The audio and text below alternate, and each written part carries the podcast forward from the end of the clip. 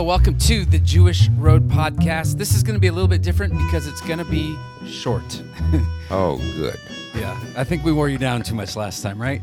Yeah, it was Yeah. a little long for me. Yeah, we say that the mind can't handle more than the seat can endure. And so, number one, we're sorry. Number two, uh, we just wanted to share something a little bit on the shorter side. And so, what, what did we talk about last time? Do you remember?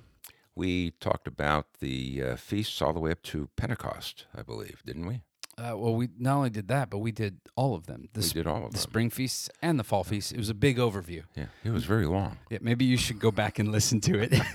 I think, I think uh, around the spring feast, Pentecost is probably where you stopped listening. okay. and somehow still talked. You kept talking. Yeah.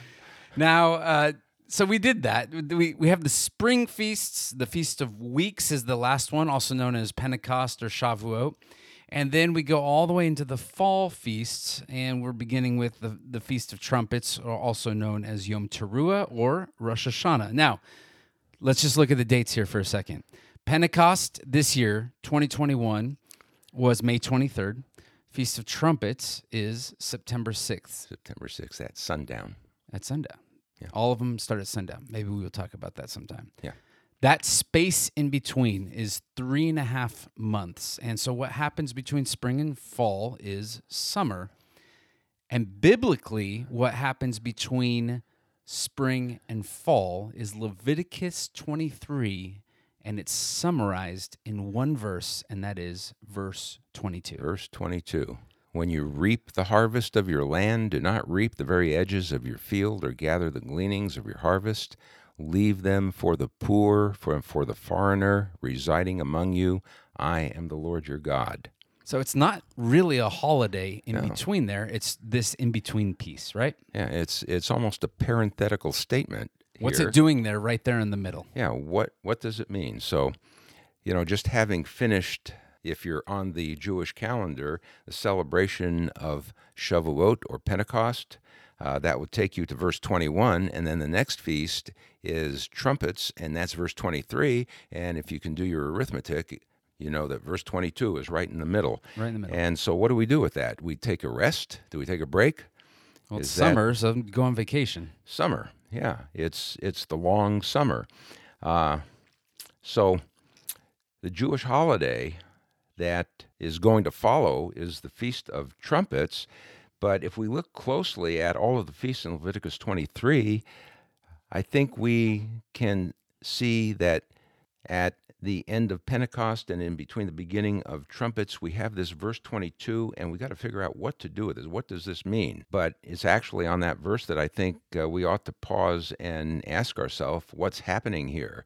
Is this just an interruption? All right, so we have this interruption, which is verse 22, and it's talking about harvest. It's talking about don't reap to the very edges. You got to leave some of the corners, leave the edges for the poor, for the foreigner. This was Israel's way of providing for the poor. Yeah, and you know, it's it's not just a matter of leaving the corners of your field for the poor. It's symbolic of the present age, I believe, that we're living in. It represents the time between the Messiah's first coming, which was fulfilled in the first three feasts of Israel Passover, unleavened bread, and first fruits. And then 50 days later, the Holy Spirit came at Shavuot or Pentecost.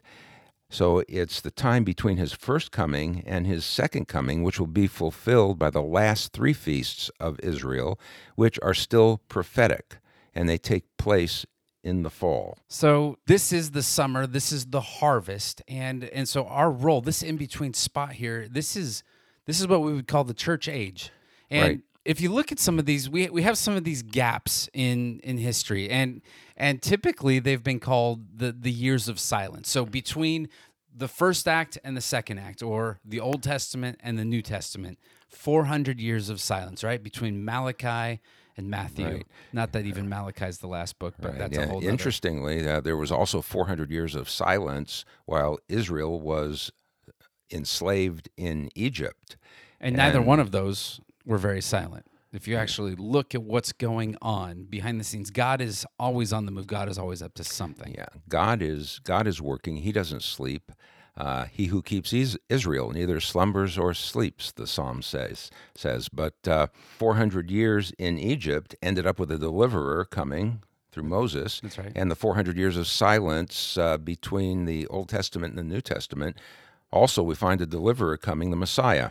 Yeah. So Jesus comes here on the earth. He makes his entry into that second act.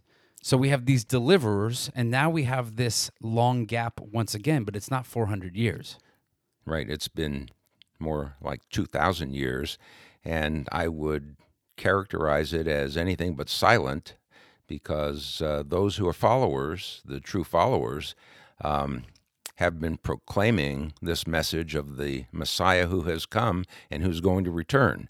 And that is what we are about during this present time, which seems to be parenthetical. It's almost as if we've taken a break um, in the Jewish feasts uh, between Pentecost and the Feast of Trumpets. Uh, and yet we are very busy because, as the Lord said, the fields are white unto harvest. And that's what we're to be about doing. So during the summer, during this this apparent break, during this verse 22, our role here while we wait for the return of the Messiah is all about the harvest. Right. Uh, it's the age that we're in right now. And the messianic implication of that is that it's the time between the fulfilled program, which occurred in the spring, and the unfulfilled program of the Messiah's second coming, which is characterized by the fall feasts, which are still prophetic. And in between those two, we are supposed to be gleaning a harvest for the Lord in this, and it's a harvest of souls. Now, in this time of, of waiting, we don't just sit around and wait, but waiting is is uh, an active posture in Scripture, and uh, it's a theme that that goes throughout Scripture. And so, I just wanted to close this out here. There's a couple of passages, but as we are waiting, we're waiting for the Messiah, we're waiting for Jesus to come back, the deliverer. Um, scripture constantly encourages us. In Psalm 33, verse 18 Behold, the eye of the Lord is on those who fear him, on those who wait for his faithfulness. In uh, Psalm 131, what does it say there? Psalm 131 is Israel, wait for the Lord from this time on and forever. And then in Isaiah, it'll be said on that day, Behold, this is our God for whom we have waited, that he might save us. And all the way back in Micah 7 7, as for me, I will be on the watch for the Lord. I will wait for the God of my salvation. My God will hear me. Yeah. I mean, it's really interesting the time that we're living in. It's not a time where we're supposed to fold our hands and uh, just uh, take ourselves at ease and wait for the Lord's return. Uh, we're to be busy about the business of the Lord. And if you're a true believer, that is what you would be doing is you would be spreading this news that the Messiah has come and he's coming back and in him is forgiveness of sin and restoration. This is what we are about as a ministry. Uh, we want to be reaching out to both Jews and Christians so the full story of the Messiah of Israel, Yeshua, can be understood and proclaimed. And we invite you to come along and partner with, with us in that in that task. Yeah, so you can find us at thejewishroad.com. You can hear more of the podcasts on all of the different platforms, but jewishroad.com slash podcast you can check out blogs and all the other fun stuff we have. I can't believe it. We are under 10 minutes here, so let's Woo. call it while we are ahead. Let's just put an end to the whole thing. Shalom. Yeah, shalom. Thanks for listening.